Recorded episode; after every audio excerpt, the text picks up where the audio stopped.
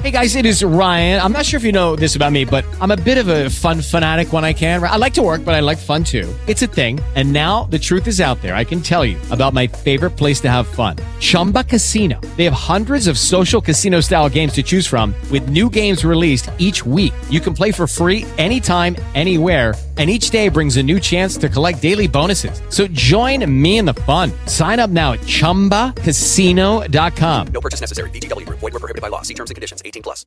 With Lucky Land slots, you can get lucky just about anywhere. Dearly beloved, we are gathered here today to. Has anyone seen the bride and groom? Sorry, sorry, we're here. We were getting lucky in the limo and we lost track of time. No, Lucky Land Casino, with cash prizes that add up quicker than a guest registry. In that case, I pronounce you lucky.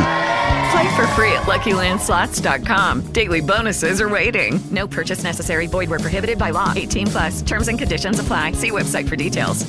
Listener behind.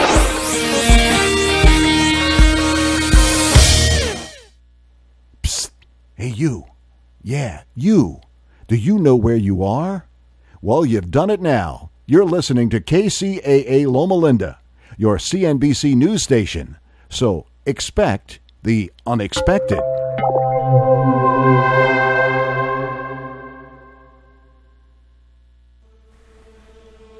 This episode of the House of Mystery is brought to you by Legacy Food Storage. The best way to protect your family is by being prepared. LegacyFoodStorage.com.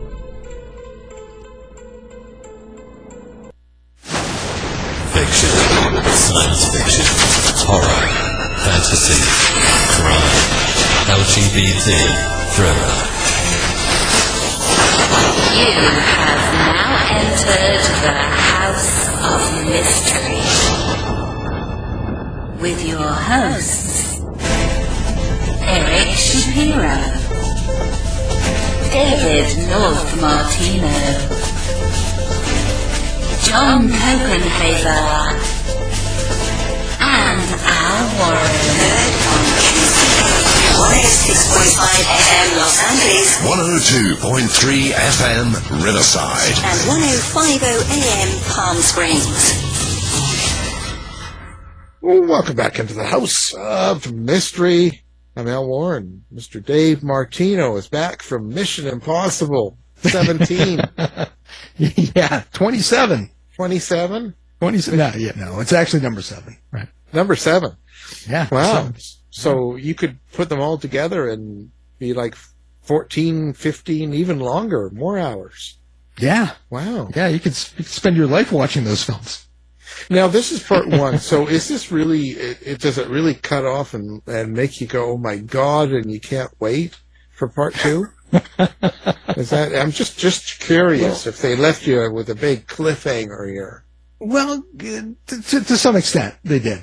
But Oh, they, they no. tied things up enough, and, and now we just have to wait till next year to find out Oh. what happened. Is is is he on the verge of death? Is that it? He's hanging No, from a rope somewhere, and No. oh, No, but I, I don't want to give any spoilers.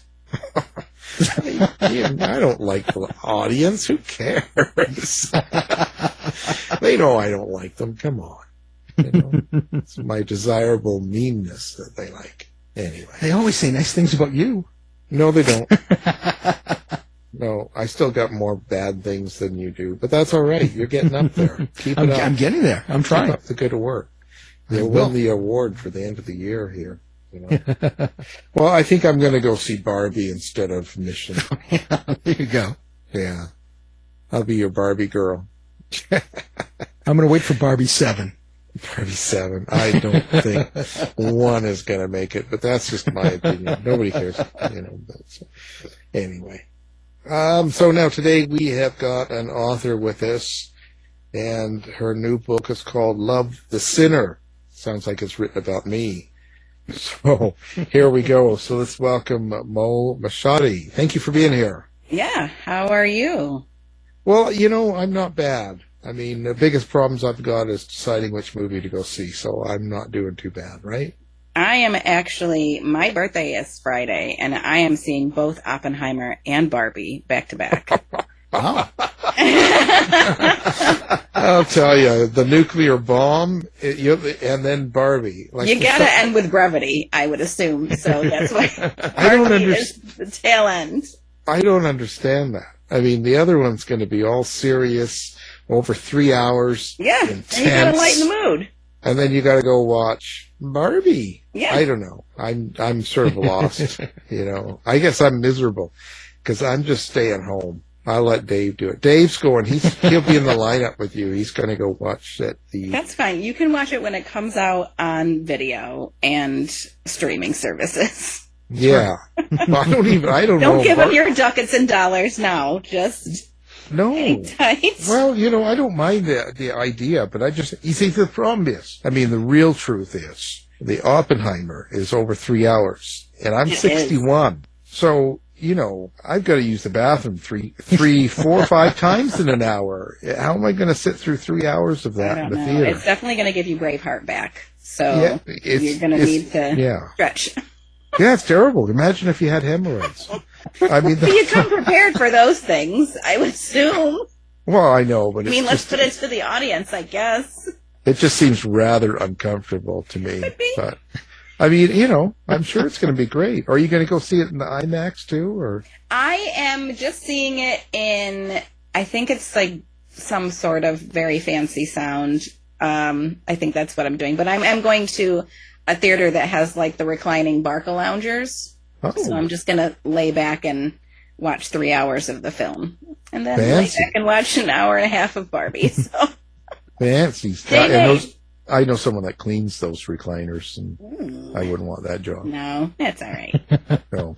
So, so what what is this all about here? Now you've got the book "Love the Sinner," so Mhm. this is you know the name in itself says a lot. But so tell us what's the premise of this book? So the premise of this book is actually it's a short story collection and it is full of eight disquieting stories bound by sin. I understand that there are seven deadly sins, but I have included one mortal sin in there at the top of the book. And what was really fun about putting this together is that my other hat is a behavioral and behavioral science. So I'm a cognitive behavioral therapist. So I work with um, most of my clients are suffering from PTSD and CPTSD, and it's you know it's strange what us as human beings um, will justify in the heat of the moment. So I feel like we are all guilty of all seven sins um, of the deadliest, and I think you know in degrees we're all capable of all of them. And what's fun about this book is that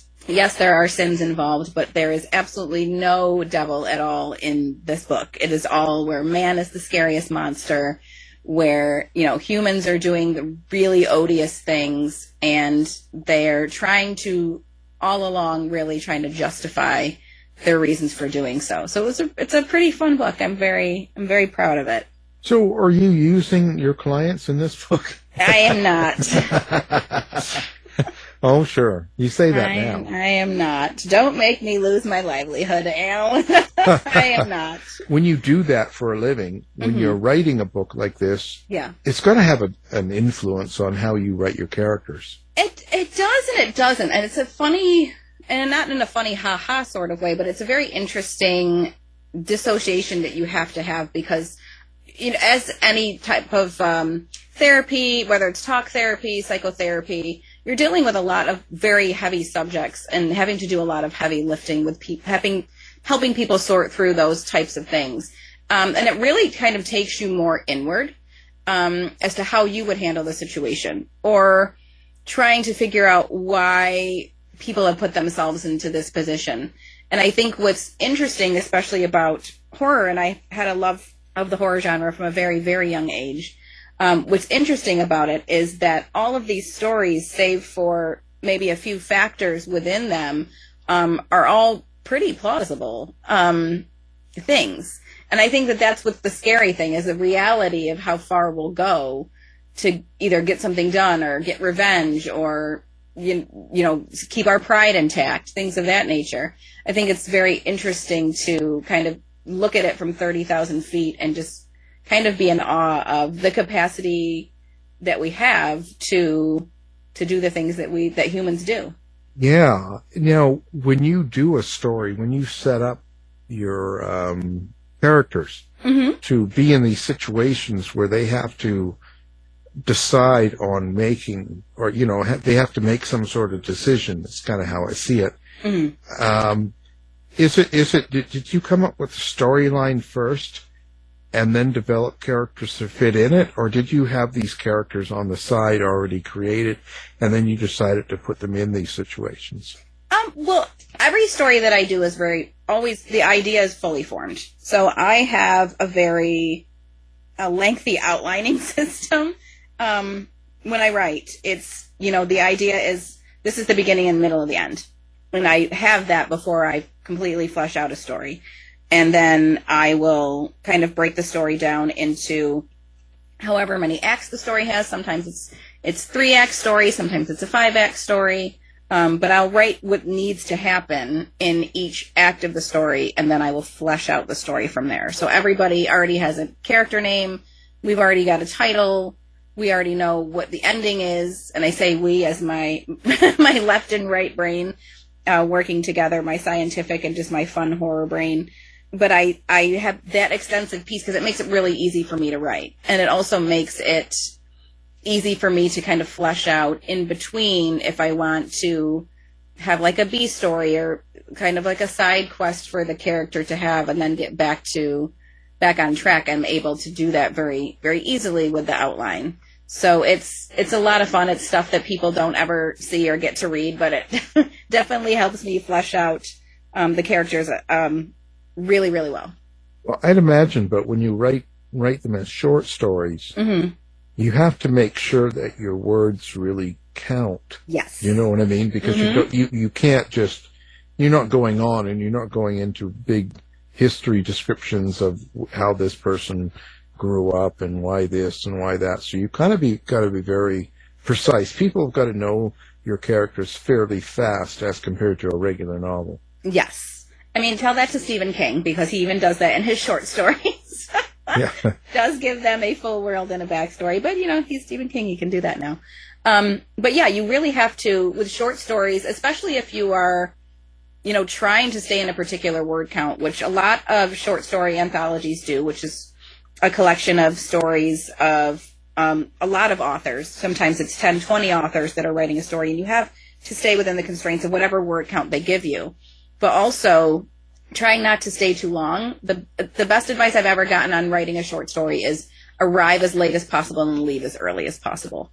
And even if that means not resolving the story fully, um, because there's nothing scarier in horror with not really knowing what the ending is or some, having something be very ambiguous and chilling, um, is also like a, it's a, an additional character. So it really works well. But yeah, when you are writing short, you, you don't have a lot of time to hang around and describe the scenery or, you know, take them back to a, a, a big thought that they had. Um, so it does make you be, if you can be as concise as possible and also, you know, leave your flowery language at the door, I think, um, because people will kind of lose track, especially if you're just being a little too verbose in order to just kind of fill words. And readers can usually tell when you're just trying to take up space. How, how do you create your outline? Do you use any particular tools? Do you have a method? Yeah, I use a pen and a notebook. That's very Let, let, let me write this down. That's I know, and I'm I'm so analog with stuff. I wish I could say that it's like, oh, I use this this website or you know this Google Doc. I don't. I really get you know every story that I have. My my house is flooded with notebooks, uh, one subject, five subject notebooks, and I'll go and there's you know I'll I'll do the title and what I write is short form. I have two other books coming out next year that are a volume one and a volume two of a series, and that's what I write. So I'll write my title, I'll write all my acts, and I'll kind of scribble in as I as I go along. So it's it's a very old school analog way to do things, but it it works for me because I know I can always go back and and reference, and I don't have to worry about you know did I delete something or. And sometimes you go back to an old idea that where a story like just did not work until you confront it with a new idea and then then you still have that amalgamation to make because you can you can pull up that old notebook and look at that old idea so that's also worked for me there's a story in love the sinner that was actually two stories um, that I combined into one, and that was a really really fun exercise. And I was so, I was so proud that I still had that first notebook around because I knew that there was a kernel of an idea somewhere that would definitely fit and expand the the story that I was trying to create. Well, what makes a good story for you? Ooh, um, as a reader or a writer? Well, you know, both. If they're different, both. Sometimes it's the same. Yeah, give us give us a rundown. I think as a reader, what makes a good story for me is I don't ever want to know where I'm headed. I think that it's, and I've read stories where I'm just, you know, you can figure out what's going to happen towards the end because, you know, the play is a little obvious or, you know, things are foreshadowed a little, a little too heavy handed. And I still enjoyed them, but I feel like the, the best stories I've read are stories where it the either the ending or the last you know third of the story just just hits you with a wallop and you're just like whoa i didn't think i didn't think we were heading there or or oh my god Hey guys, it is Ryan. I'm not sure if you know this about me, but I'm a bit of a fun fanatic when I can. I like to work, but I like fun too. It's a thing. And now the truth is out there. I can tell you about my favorite place to have fun Chumba Casino. They have hundreds of social casino style games to choose from, with new games released each week. You can play for free anytime, anywhere. And each day brings a new chance to collect daily bonuses. So join me in the fun. Sign up now at chumbacasino.com. No purchase necessary. VGW Group. Void were prohibited by law. See terms and conditions. 18 plus. god like that's terrifying those are my favorite and i have uh, ones that i kind of go back to over and over even though i know how they end it's just the way that they're told and constructed are just really beautiful pieces of work and um, i think as a writer what makes a good story for me is just kind of reading it back and being really satisfied with the structure that I've given it. When you write something and nothing has been truer than than this for me in the last coming weeks, my book just came out on July 5th.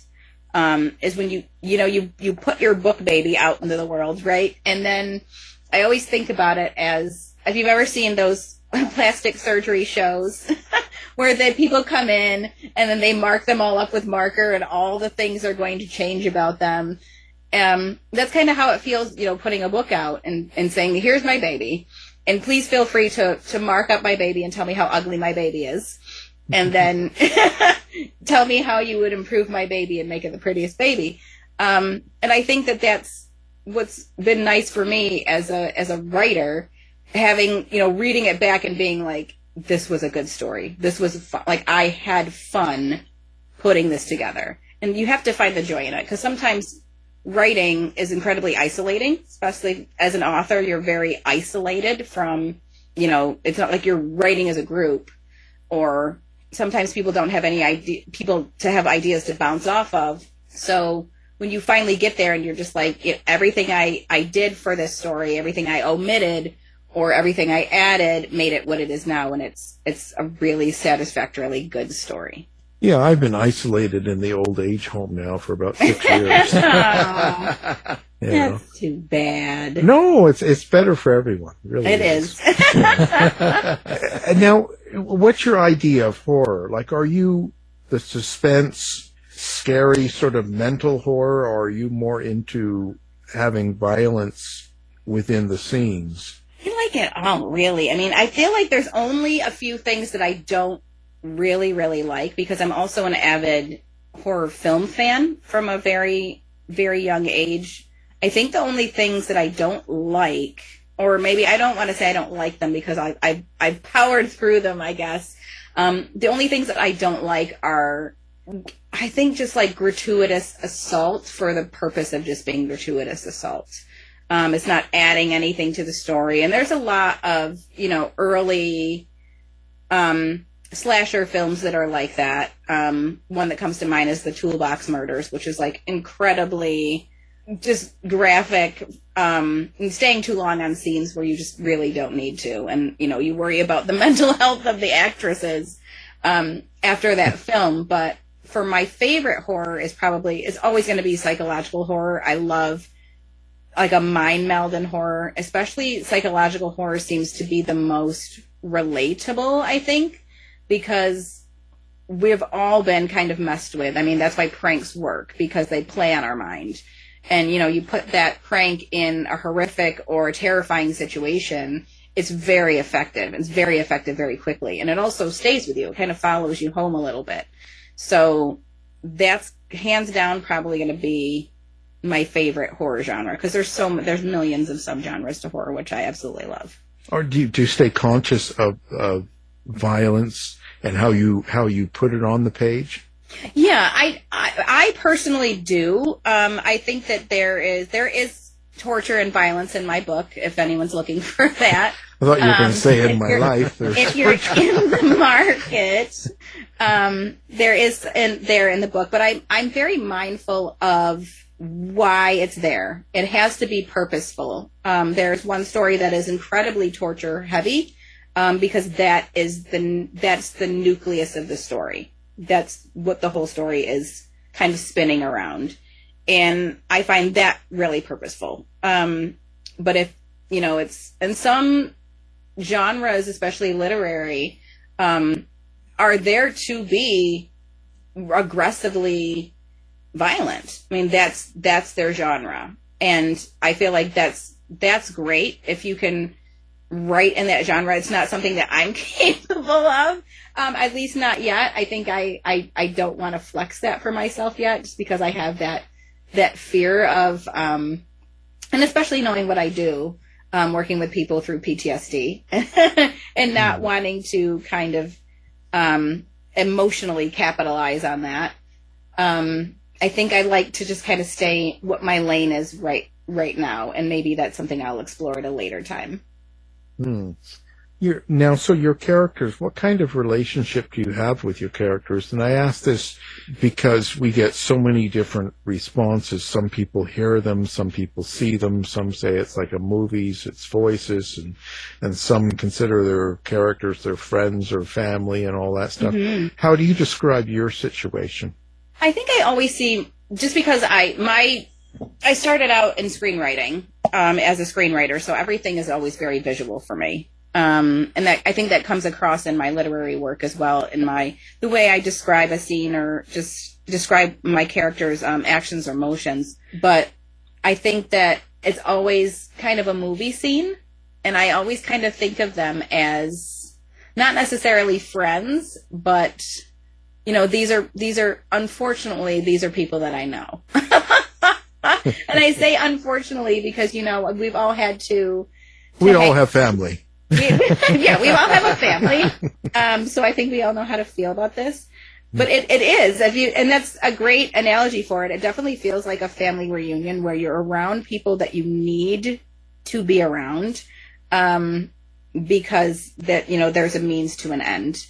But I also, from my screenwriting, um, side, there's also not a, di- a line of dialogue in the stories that I haven't said aloud. And I think that's really important to make sure, at least for myself when I'm writing, um, that whatever's being said is not just an like an ugly co- collection of words. Um, it might sound pretty when it's like written on the page, but if somebody is reading it, a lot of us are are internal dialogue readers, so we're hearing our own voice read the story, and if if you're jumbling over the words because it's just such an ugly pattern or there's just it's just too verbose or too too much um, it's going to take the reader out of it. So i'm always very cognizant of does this dialogue even flow? Does this being said in the character's voice now that we know who the character is and their motivations and and whatnot is this something that they would say so i always try to be very aware um, that i don't take my reader out of it by what i'm trying to put on the page Well, you know, I was surprised to learn that, you know, like 20 to 50% of people have no internal dialogue. They, they, they can't hear themselves think. And I was just wondering, but, but it sounds like, yeah, it, it's really strange. I, but it sounds like you can hear your characters. Oh yeah, hundred percent. And that may be where I need to see a therapist. Right. Yeah, me too. Neither hither nor thither. Um, but yeah, I I was just hearing that fact a couple years ago, and I was like, "What do you mean? What do you mean you don't have an like? What? I, didn't, I, I Hmm. couldn't figure. I could not wrap my brain around it. And I was sitting there like, "How do you think? how do you make decisions if you don't sit there and argue with yourself in the shower?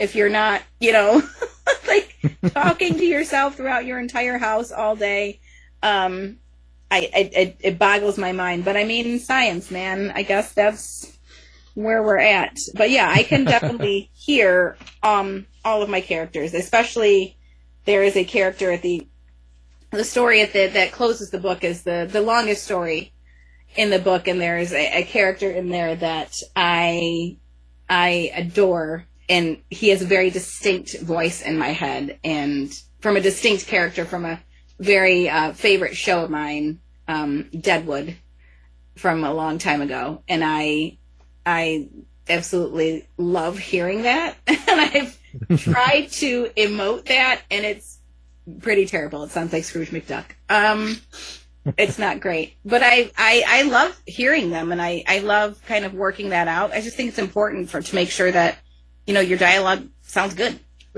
But you, do they tell you to do weird things? They do not.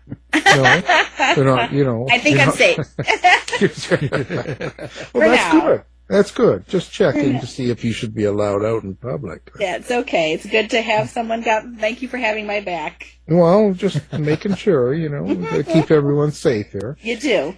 Um, hey, listen. So what? Um, what happens to your characters then when when you're done? The book's done. The book's Yeah. out. It's over. Do they Yeah. continue with you, or do you just cut them off and say, "I've uh, you know been there, done that"? Bye. Oh, I would love for the character that I just mentioned to end up in another story. Um, I just don't think he's he's done. Um, I may have a chronicle, you know, have to do like the chronicles of, you know, X character. Um, because he's just he's just so he he was one of the characters that was just so fully formed and just so real and vivid before I even began the story. Like I knew I wanted them to have this persona and this kind of like swagger to them and this huge personality that kind of eats the story. Um, so hopefully they will stick around, but every everyone else I feel like they they've completed their mission and we're ready to kind of move move them on from you know move on from them and and let them be in the world that they're in. So, with these kinds of stories, and and you know, by the sounds of it, um, there there is a meaning behind each story. There is Mhm. like a subtext or something that you want the person to become aware of or or, or realize. I think that's just that's my guess. Is this true? Yes. So each story begins with a just kind of like a peek into who the character is, and it's usually the character kind of at their highest level of where they are in that sin. So each story is represented by a sin. Each main character is either living through that sin, creating that sin, or the product of that sin. And the first page you read before you get to the story gives you a little bit of a peek into their psyche, really. Um, just to kind of prepare you for who you're going to deal with before you get into it, which I thought was a really, that, that actually kind of happened by, not necessarily like a, a kind of a happy mistake. It started with the first story, which is called A Battle Between Boys. And it was, how do I, do I start the story with this kind of inner dialogue or do I just kind of start the book with that? And I just started the book with it. And then I said, you know, everybody, every character in this book has something to say. Um, that, that has nothing to do with the story, that has nothing to do with what they're going to go through during, you know, the actions through the story. Like, how can I give them a little bit extra room to breathe? And that's what we did. We started off with just kind of giving you a little insight into who they are and how they operate before you jump in. And I, I think that was a, that was a lot of fun and it might be something that I kind of carry through it as a branding, I guess. Um, because it was a lot of fun to, to do and to delve into. So, with with your with each one of these stories, when you go through it, do you do you, do you find that you you change somewhat as a writer? Yeah, um, and that was a question that was put to me a few weeks ago. Was you know when you're writing these, you know, how do you stay within the story? I think for me, it's every story is very self-contained. Um, when you put a book together in whatever software program you're using, it's usually, you know, you start a story, then the next story comes right after that, and you can keep scrolling upwards and, and look at everything. But before I really built the book and, and put it together in the order that it's in, I needed to write each story as if it was not going to be in a book. If I as if I was submitting it to an anthology and the story had to absolutely stand on its own two legs um, and not be thematic. And I think that was a challenge for me to say, how can I make this story matter to someone and what has to change within the story? Because it's easy to have, oh, this is a collection about, you know, ghost stories and every story has a ghost in it. But how do you make your one ghost story stand out of 20 other ghost stories? So I had to be really diligent and kind of redirect the way I was outlining and kind of reverse engineer it. The how what is the feeling that I want to provoke at the end? Okay, we're going to start there and then work backwards. So there was a lot of stories that I wrote backwards for this book because it was, you know, writing chronologically. Um, you you tend to add too much and, and kind of circle the airport before you get to the point. And I knew that that was happening with a few of the stories. So I said, okay, well, how do we, what is my best course of action? I want, I want people to, to, to really, I want people to really hate this person at the end of the story.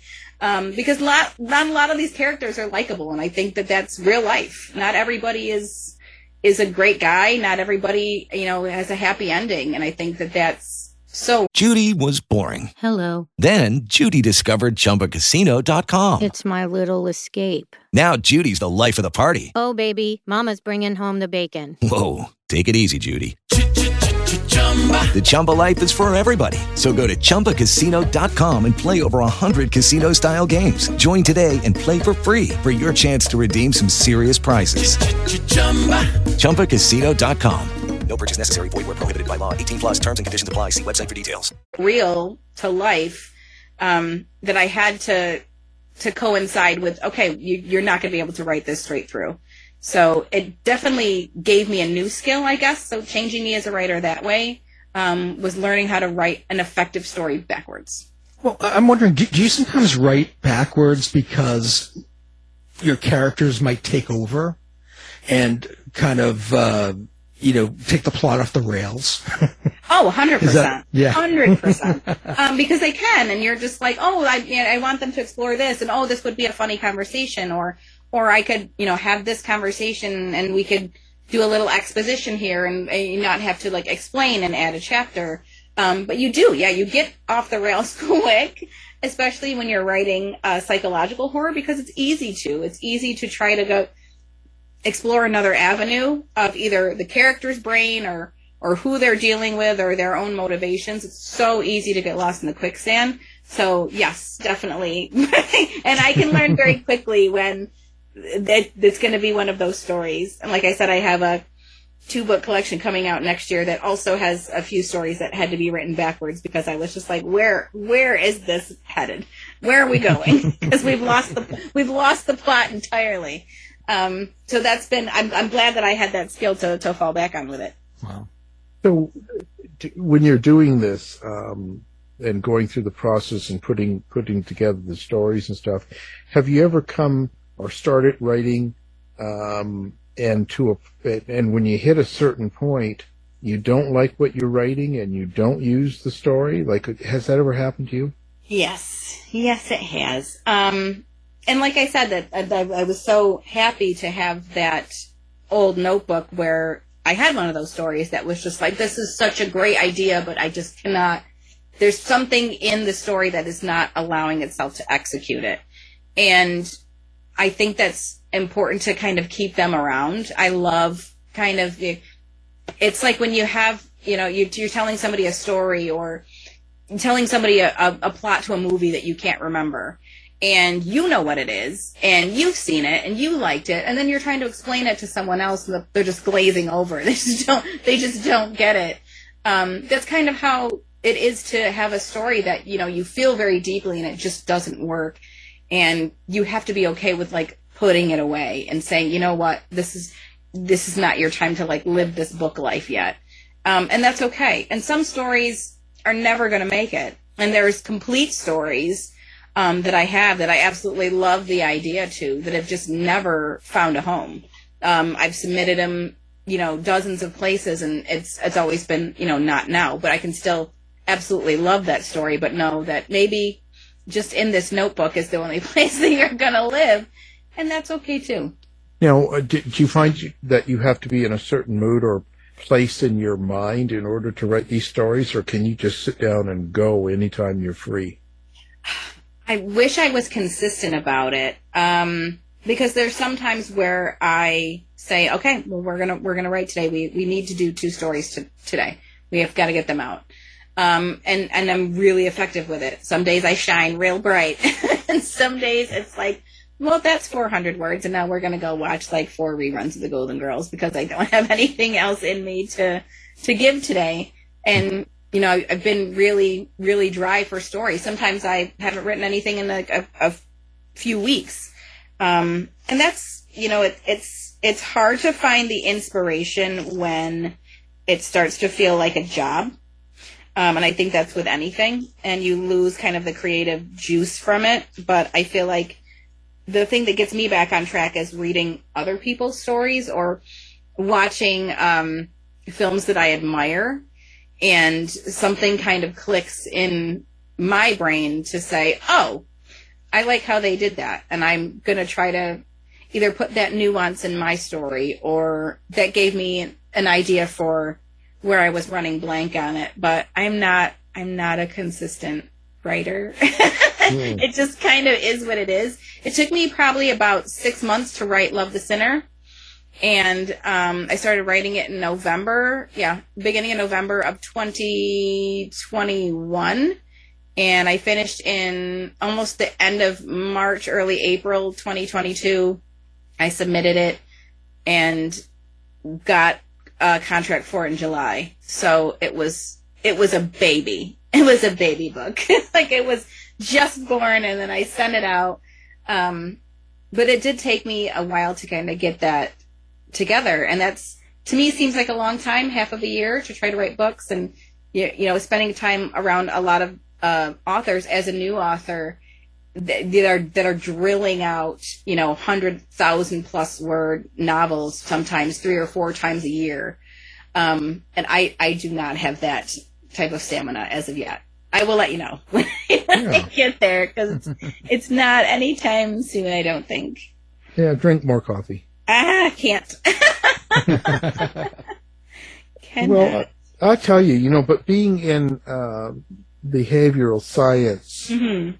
And let's say the last three, five years and stuff, and looking at the way people have behaved over, let's say, the pandemic and Mhm. politics and life and all that in, in the U.S.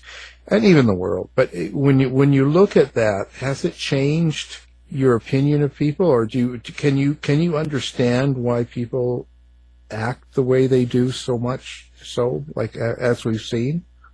I mean, I, yes and no. I mean, I feel like there is right now currently there is such a cycle of all behavior is acceptable behavior and you know we're kind of regardless of of consequence where we're making um concessions for things that we that we would not have even 5 years ago um hate speech or um things that are directed directed at a you know particular groups or things that are just very volatile in nature i feel like that that's kind of been given a pass um, because everyone is you know we all went through a global event where everyone was angry and everyone was scared and everyone was petrified and everyone was very cautious and i think that we've been kind of caught in that whirlwind where you know, don't you know how upset I am? Or don't you know how angry I am? And you should understand how disgruntled I feel.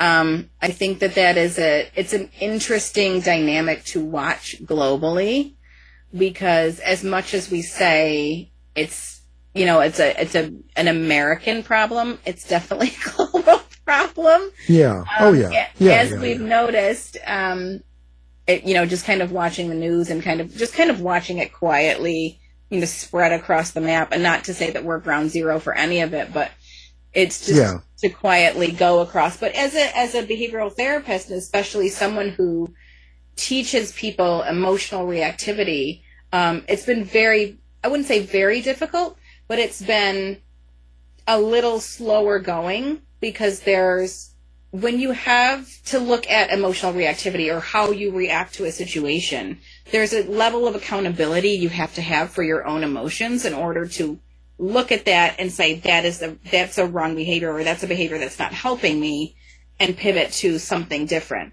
It's that accountability piece that's the slower piece because you can't make the change, right? If somebody tells you, "Oh, Dave, that's a bad habit," until you feel that it's a bad habit, you're not going to see where people are saying that's a bad habit.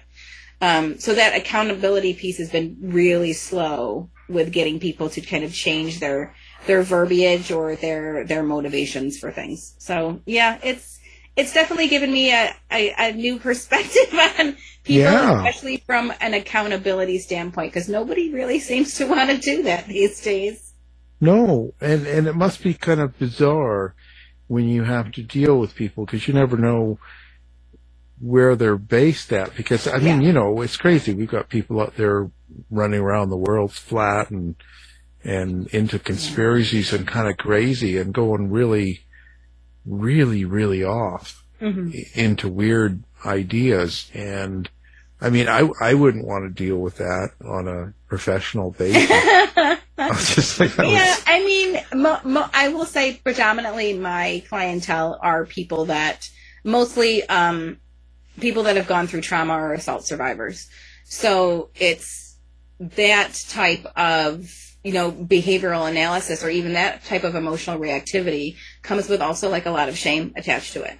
So sometimes you know they they are nothing but accountability because they they blame themselves for things. So it's you know, getting that that weird juxtaposition of folks that don't want to take accountability coming from, you know, an, an aspect where, you know, 80% of your clientele used to be too accountable, um, and taking the ownership of things that weren't really theirs. It's been not necessarily, um, entirely too challenging, but it's definitely been an exercise in, in patience and, and kind of understanding, I guess, to the point where everyone is handling things much differently than they were four years ago from an emotional standpoint. Right, right. Four years ago, they would just get drunk. Yeah. Why don't you just think like everyone else? I'm telling you. Um, yeah. So, so what are your inspirations then in writing? Ooh, oh, my inspirations are, ooh, um, from probably from other author standpoints, I've always been obsessed with um, Ray Bradbury's work from very, very young. Um, Rod Serling's work because I think that both of them um, were very, very good at world building in a very short period of time. Um, Ray Bradbury wo- wrote a short story every day of his life from the age of 11 till the day he died. Like, it's just, that is also a stamina that I do not possess. Um, but I think in that, in that exercise, he was so adept at getting, arriving late and leaving early and just really dropping you into the story. And that's something that I've, I've learned to do effectively for myself. I, uh, my longest story at the end of the book does take um, a little longer to get into, not necessarily learning about the character, but it's it's they are reciting something very chronological that's very important to them. So it's you have to kind of stay in that timeline. But they've been really inspirational to me. Obviously, Stephen King was really inspirational to me. Shirley Jackson, her humor in her her writing, um, especially in her horror writing, is so brilliant because you don't realize that in sometimes in that humor that she's making really unlikable people likable and funny and you kind of want to root for the bad guy in her stories. I think that, that that makes it really fun and that's something that i try to incorporate with my characters for love the sinner because like i said um, not all of them are somebody you'd want to go out and hang out with or have a drink with. They're they're people that you know have very ill intentions or they're just not you know likable people. And it's kind of fun to see them kind of fall and, and get their just desserts but also the brevity is important especially when you're dealing with psychological horror. You don't want to keep people suspended in their in that kind of uh, mental landscape for too long um, because then people will kind of get lost but I think that those three really, I mean, other inspirations are obviously, um, I love Clive Barker's films. I love his writing. And the, he's probably one of my, and one of the new things now is emo horror or emotional horror. And that's like your Haunting of Hill House and Haunting of Bly Manor. Like Mike Flanagan is an absolute, um, genius at emotional, sad horror. But I think that Clive Barker was one of the first ones that I would probably attach that also that tag to because his stories are very visceral and and emotional emotionally charged um, and sad quite sad. And I think that that's so also relatable also makes psychological horror um, and body horror be very um, relatable and easy easily palatable to people who might not think that they are horror lovers So, are you big on social media? Do people find Mo?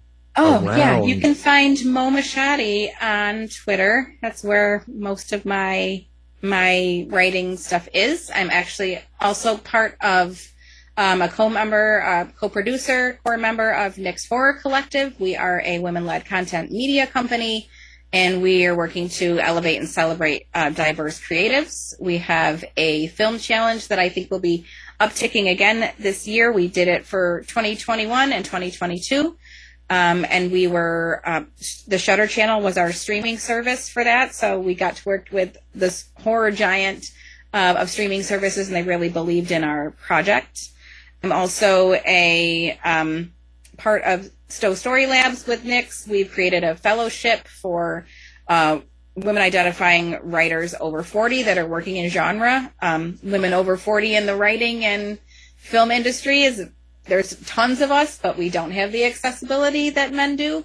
Um, so it's very important for us to create that space. So, and I'm also a lecturer on horror cinema, especially trauma in horror cinema. So I've done that with Prairie View, Texas A&M. I do it a lot with Horror Bath Sig out of the UK and especially Sheffield Hallam University out of the UK. And I just um, will be doing one next week at the actually this Saturday. I'll be working with them for Fair 2000 uh, Horror Uncaged. And I'll be speaking on uh, race tropes and trauma within Black horror cinema. So all all of that's on Twitter. I'm I'm kind of everywhere. A little bit of a horror octopus. Octopus. Now, do you have a website as well, or? I do. It's just momoshaty.com. Well, that's a real easy one. Super know, easy. You gotta keep it easy. Gotta keep it easy. And this this Stephen King guy, does he write horror? He does. Who? Yeah, Stephen King. He's an up and comer. You might not Yeah. have heard of him before. Yeah, I couldn't find Indie him on. Amazon. So yeah, I was just wondering. He mustn't he mustn't have a deal yet, but um, No, he's you know. trying though. well, you know, Prodigy. just- yeah, keep it keep it up. Don't just keep on pushing, and it all Keep works on out. pushing, it'll happen Yeah, for you. yeah, just keep moving forward, and don't. He doesn't to- even get edited anymore. Like it's that. Like he's that good. Like oh, you Wow. wrote another one? Right directly to print, Stephen. Sweet. like it's like Wow. I want I want that kind of deal. Oh, just do it. Dave's got one of those deals. Hey. Yeah. Yeah. Yeah. I'd write it. Yeah. It works it works really well. So what's what's next for Mo? Like what's Mo gonna do now? Ooh, well, um, just gonna keep promoting this book for the next six months. Um, because I then will start promotion on the next book that is gonna come out in May of next year. So, yeah. Um, Are you working on projects? I mean, do you have like I always have five or six projects going at, Yeah. at a time, and are you that type, or you do one at a time? And No, absolutely. I'm finishing up a fourth book um, right now. I am working on um, several projects. I do journalism for um, Fangoria's uh, Terror Teletype, so I work for with them as well. Um, and then I'm working on a nonfiction book based on the horror cinema lecturing that I do. And I'm also writing a syllabus to bring that lecture to different colleges and university film programs across the country and beyond. So I'm always working on something. Why don't you um, give that Stephen King a try and maybe work something, do something with him, and maybe help get his career going? yeah, that's Uh, completely unfeasible, but thank you for the vote of confidence. I mean, you know, give him a chance. The poor guy. I mean, he might not be ah. that. He might not be that good, but you Stick know, with me, kid. You'll go places, Stephen. yeah, yeah. It takes time. That's all. It a little does. bit, a little bit of time and effort, and soon he'll be, he'll be doing a doing a movie or something. just one. We'll Just give him one. one Well, movie. just one. I mean, come on. Let's not let's not get too you know inflated here. We gotta No, just no, one movie, no franchises. Absolutely Yeah. none. yeah.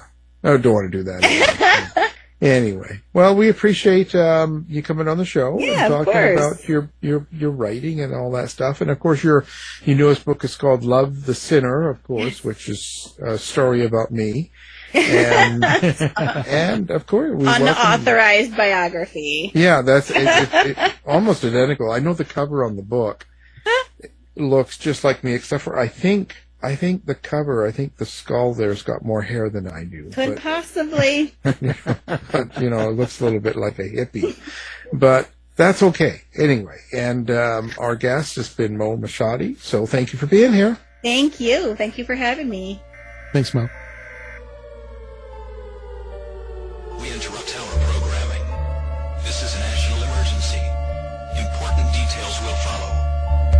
Are you prepared? Legacy Food Storage. The best way to protect your family is by being prepared. Go now to legacyfoodstorage.com. Use coupon code HOM15 now for 15% off. Quick, go!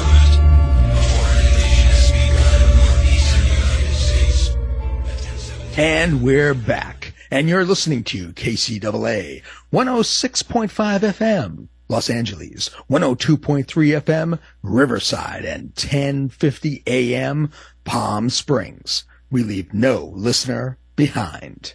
So welcome to Martino Movie Reviews. I'm Dave North Martino. So Knock at the Cabin 2023 is an apocalyptic psychological horror film written and directed by M. Night Shyamalan. It's based on the novel The Cabin at the End of the World by Paul G. Tremblay, and it stars Dave Baptista, who of course we know from Guardians of the Galaxy, uh, Jonathan Groff, Ben Aldridge, and Abby Quinn. Now, while vacationing in a remote cabin, a group of armed strangers hold a family hostage demanding they make a heartbreaking choice. So let me say right off the bat that Paul Tremblay's book, the title itself, Cabin at the End of the World, that's a superior title. Why did M. Night or the studio change it? I wasn't able to find out. I don't really know. I'm thinking, you know, maybe they thought the title didn't sound like an M. Night movie. Maybe they, to their ears, Knock at the Cabin sounded sounded like it was more of a horror story that Cabin at the End of the World. Maybe they thought Cabin at the End of the World. That sounds, you know, maybe, maybe they thought it gave some spoilers, even though it really doesn't.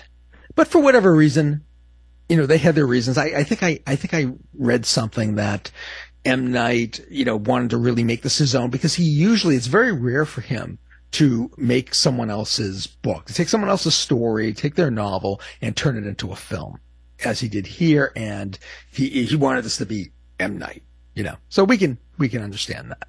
And I've been a big fan of his, you know, throughout his career. So, you know, listen, in, in the first scene, Baptista's character, he approaches the little girl in the woods and I'm reminded of Frankenstein's interaction with uh, the little girl in Bride of Frankenstein. And especially with the usage, uh, there's a flower. There's a flower that they're holding. And it, it totally gives me the, the Frankenstein vibes, which is neat. It's interesting. You know, Dave Baptista is a big guy. It makes a lot of sense. There are also shots of characters looking directly into the camera. And that's reminiscent of Kubrick, uh, especially in The Shining. And I, you know, I think these are really nice touches and they kind of evoke a, like a sense of dread, a foreshadowing, if you will, of what is to come. Since M. Night rewrote a, a good portion of Tremblay's novel, it's it's kind of you know for the film, it's kind of the same thing Kubrick did to King, and so I think it's I, I think it makes sense. I think it makes sense that M Night would use some of the same imagery from The Shining, or at least some of the same camera techniques. Now, the story itself, you know, I found it fairly predictable. It doesn't have any of M. Night's, you know, he's got these trademark twists and turns and things that are going on. You know, we've come to expect that from an M. Night Shyamalan film. And this kind of goes like straight in one direction. As such, I think the movie feels more like a dark fantasy. And since this is no spoilers, I won't say why. But it feels more dark fantasy ish than, let's say, a psychological horror film. There are really no scares here. There's some tension, and there's really a muted sense of danger. Now, even with all that said, the pacing is swift, and the flashbacks don't seem to slow down the story momentum. I think this is a testament to M. Night's understanding and his mastery of filmmaking. I was very impressed by it. The characters themselves are fairly one dimensional, kind of cardboard, kind of stock characters. And we, we, we know almost nothing about them. We know very little. And it makes it hard to care about them, to care what happens to them. Usually for me, this wouldn't work. And, but somehow M. Night pulls this off. And I, I think it's, it's partially the actors' performances. I'll tell you, the film had me entertained throughout the runtime. And I was surprised by that. I didn't think I was going to like this. Dave Baptista, you know, he gets to show a little bit more range than he normally would. He's playing basically an English teacher. And, you know, you might think, well, that's kind of a stretch. But, you know, I really do think he pulled it off. And uh, not once did I think, hey, why is this English teacher built like a pro wrestler? I think I think that speaks volumes to Baptista's acting ability and to M. Night's direction and, and direction of the actors in this film. Okay, Rupert Grint from Harry Potter fame, Mr. Weasley. He really has, he's kind of got a throwaway character here, a throwaway role. His Boston accent is okay, you know, it's serviceable, but, you know, I, am not going to judge him too harshly here because even actors from Boston have a hard time making making the accent sound authentic. I think that he, you know, he did fine in this role. I've been a big fan of M Night since The Sixth Sense, eh, but I wasn't thrilled with the movie that came out like a year or two ago, Old. And, you know, I wondered if M. Night's best days were behind him. You know, I, I'm happy to report that even though this isn't a classic like The Sixth Sense and Signs, as I mentioned, Knock at the Cabin is entertaining. It might be somewhat forgettable, but I found it entertaining enough. Audiences gave this movie a C, right? Of, you know, ABC type. They gave it a C. I have a hard time giving this film a C. I think despite its flaws, I think I would rate it a B because it kept me engaged throughout the film. So I think it's definitely worth checking out, especially if you have Peacock, if you have it available and you can watch it. Now let me give you story doctoring. If M. Night gave more of a focus on ambiguity, it would have made the story creepier. And I think it would have made it more thoughtful. I also think that it would have been a good idea to expand and define all the characters' story arcs and that would create a deeper backstory. That would have really been welcome. Knock at the Cabin is streaming on Peacock. I give it four out of five stars. I'm Dave North Martino for Martino Movie Reviews. Full reviews are up at our website. You've been listening to the House of Mystery radio show. To find out more about our guests, hosts, or shows, go to www.houseofmystery.com. Show is over for now. Was it as good for you as it was for me? Well, good night. This has been a production of Something Weird Media. I'll be back. How you doing? This is Gary Garver. In today's society, the majority of people are not getting enough sleep. I know I'm not. If you're like me and having problems getting a good night's rest, whether it's health or stress related, I have a solution for you. South Pacific Sleep Lab. South Pacific Sleep Lab will do an evaluation of your sleep pattern and will provide a comprehensive study so you can start getting a restful, peaceful night of sleep. They take all types of insurance, which will cover your cost of the evaluation, and they will even provide transportation to their offices at no cost to you. For more information, contact Tony at 310 999 1887. That's 310 999 1887. Tony even stays awake all night, 24 hours a day, 7 days a week, so you can sleep better and rest easy. South Pacific Sleep Lab. Start feeling better and getting a great night of sleep today. For several years, KCAA has been marketing the Youngevity brand of nutritional and personal care products. Our experience with Youngevity has been 100% positive, so we are pleased to recommend them to you. Regarding nutritional supplements, we recommend Pollen Burst in the berry flavor and Tangy Tangerine 2.0 in the tablet form. For regularity issues, we recommend 3 Day Cleanse, and for personal care, we recommend Morning Hydration Cream.